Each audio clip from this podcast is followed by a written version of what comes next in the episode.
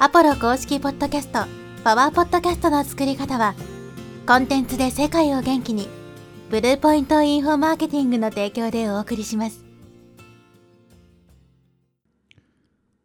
はい、え、こんにちは、ポロです。今日はですね、リスンノーツを使ったポッドキャストのリサーチ方法についてお話していきます。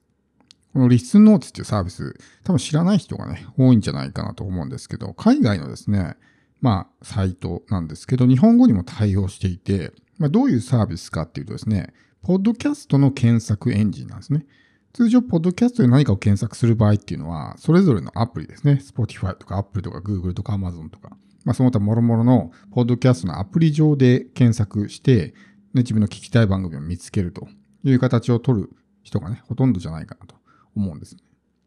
で、まあ、この場合っていうのはその検索エンジンの精度、そのプラットフォームごとに全然違いますし、自分の本当に聞きたい番組とかね、が見つけられないとかっていう可能性があったりとか。まあ、基本的に Google ほど検索エンジンが優れてないので、まあ、キーワードが入ってるか入ってないかみたいなところが結構、まあ、重要だったりするわけですね。で、今度は自分が聞く側の立場になった時に、まあ単純にこう、興味があって聞きたいチャンネルを探す場合もそうですし、リサーチをする場合ですね。とかに、やっぱりこの自分と似通った発信をしている人を見つけたいというので、まあ、検索をすると思うんですけど、なかなかね、こう、思うような番組が見つからないとかってね、問題もあったりするんですね。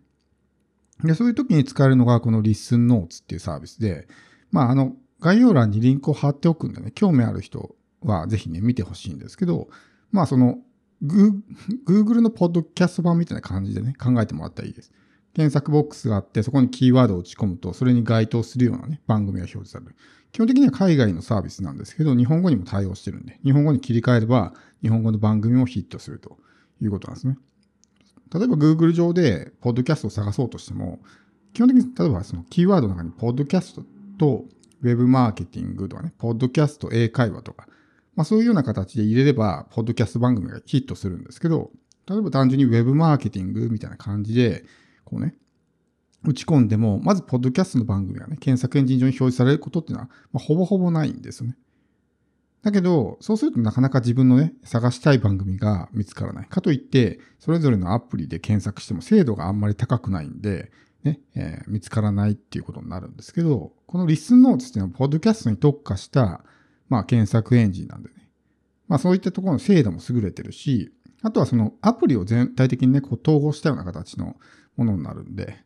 まあ、あの、Apple とかね、えー、Spotify とかを主に参照してるとは思うんですけど、まあ、どっかのアプリで配信してないものとかね、っていうのもあると思うんです。でもそういったものもこう拾えるようになってるんで、特定のポッドキャストでしか配信してないとかね、いうものがなかなか見つかりづらかったりするわけですけど、そういったことも、このリスンノーツを使えば探すことができると。でこのリスンノーツのですね、まあ、一番すごいところっていうのは、あの、機能の中にですね、その類似のチャンネルを表示するみたいなのがあるんですね。このリスノーツのですね、検索ボックスをクリックすると、まあ、いろんなこうね、えー、表示が出てくるんですけど、例えばトレンディングって言ってね、今どういったキーワードで検索されてるのかみたいなのが出るんですね。ただこれに関しては残念ながら英語バージョンしか出てこないんで、まあ日本語はね、出てこないんですけど、でも英語の人たち、海外の人たちが今、まあ、トレンドとしてどういったキーワードで検索してるとかね、どういったトピックに興味があるのかみたいな、今まさにこれ開いてるんですけど、例えばマインドセットコーチとかっていうので検索してたりとかね。アファーマティブアクションですね。まあおそらくアファメーションとか、まあそういったことですね。だったりとか、まあ誰かの名前が出てたりとか。っていうので今まさに人々がどういったことに関心があるのかっていうのが分かったりとか。これはもちろん日本人にも応用できる場合もあればできない場合もあるんで。まあ例えばマインドセットコーチとかだったらおそらく応用できますけど、海外の著名人のね、個人名とかっていうのはあんまり応用が効かないんじゃないかなと思うんですね。で、これのすごいところはですね、この検索ボックス、まあ、ぜひクリックしてみてほしいんですけど、 Discover っていう、まあ、ところがあって、この Discover でいろいろ項目あるんですね。リアルタイムっていう現在再生されているエピソードとかね。で、もう一個、これが一番良くて、 Explorer っていうのがあるんですよ。で、 Explorer っていうのは要するに、同様のポッドキャストを探すっていう機能なんですよ。例えば、ウェブマーケティングっていうので、入力すると、おそらく僕の、まあ、メインチャンネルがね、出てくると思うんですよ。超ブログ思考みたいな。で、それをクリックすると、その僕のメインチャンネルに類似したようなチャンネルを表示してくれる。要するに自分のコンペティターですね。ライバルのチャンネルとかを、そのまあ、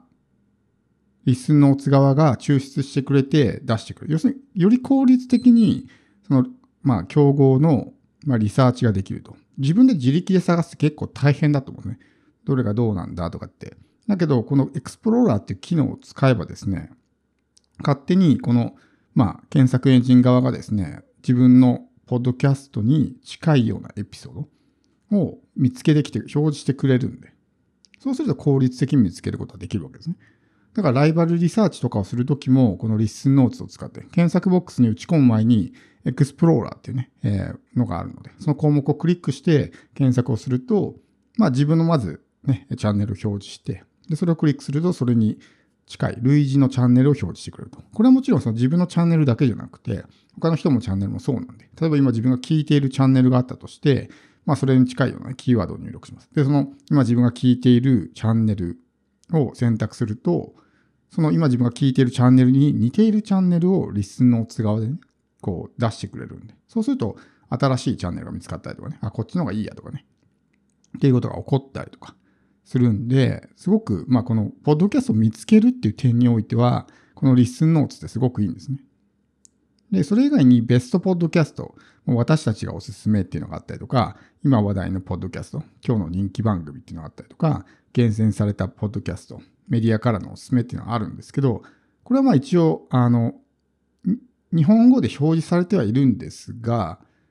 おそらく、これはですね、英語の番組が出てくるんじゃないかなと。これ、ちょっと僕カナダにいるんで、ひょっとしたら僕のロケーションがカナダだから、こっちの英語の、ね、ものが出てくるのかもしれないですけど、これはぜひ日本の方ね、自分で実際試してみてほしいです。もしこのベストポッドキャストとか、今話題のポッドキャストとかね、そういったのをクリックして、もしその日本の番組が出てくるんであれば、今、タイムリーにね、何が聞かれてんのかってところまでリサーチすることができるわけですね。僕が試してみた感じ、このベストポッドキャストとか、今話題のポッドキャストとかね、厳選されたポッドキャストっていうのは、英語の番組が出てきたので、これが果たして日本に対応してないから出てきたのか、あるいはロケーションの問題でそういう風に出てきたのかってちょっと調べられなかったので、まあ、そのあたりはね、ぜひ自分で試してみてほしいんですけど、このリッスンノーツはですね、まあ、無料版と有料版があって、基本的にはまあ無料版で大丈夫かなと思うんですけど、例えば有料版にするとね、あの、配信者にメールが送れたりするんですよ。チャンネルをクリックするとそのチャンネル情報が出てきて、そこに E メールのね、こうアイコンが出ていて、そこから配信者に対してメールを送ることができると。おそらく、ポッドキャストを配信するときにですね、RSS フィードに E メールアドレスを登録したと思うんです。で、その E メールアドレスに連絡が取れるんですね。だから何かこう、コンタクトを取りたい場合、例えば、ね、コラボの申請とかね、インタビューの、まあ、依頼とか、そういったことをしたいときに、相手の連絡先はわからない。コンタクトは取れないですね。何かしらの SNS とかをやっているんであれば、そこ経由で、まあ、依頼をね、したりとか、まあ、コンタクトが取れるわけですけど、そうじゃない場合ってのはもう連絡する術がないんですよね。だけど、このリスンノーツの、まあ、有料版にすればですね、そういったところから E メールをね、送ることができるんで、そこからこうやり取りができるみたいな。っていうこともあるんですね。僕もそんなにこうヘビーユーザーではないんで、まあ、あんまりこう、機能については詳しくないんですけど、まあ、かなりこのポッドキャストに特化してるっていうところにおいてはですね、非常にまあ、えー、いいサイト。日本語にも対応してるっていうのはやっぱりね、すごくいいところだと思うんで、ぜひあの、この Listen Notes ね、知らない人も多いと思うんで、 Listen Notes .com スラッシュ JA ですね。ジャパンの JA です。 Listen Notes .com スラッシュ JA で、まあ、日本語版のこの検索エンジン、まさにその Google みたいな感じで検索ボックスがね、真ん中にボコーンと出てきてるみたいな感じのものが出てくるんで、まあちょっと音声でね、具体的な操作方法を説明するのは難しいので、実際に使ってみてほしいんですけど、そんな難しくないので、使ってみれば、こんな感じなんだってわかると思うんですけど、まあ、このリサーチにね、すごく使えますし、まあ、自分と似ているチャンネル、自分のチャンネルを聞いている人は他にどんなチャンネルを聞いているのかなとかっていうところも分かったりするんで、まあ非常に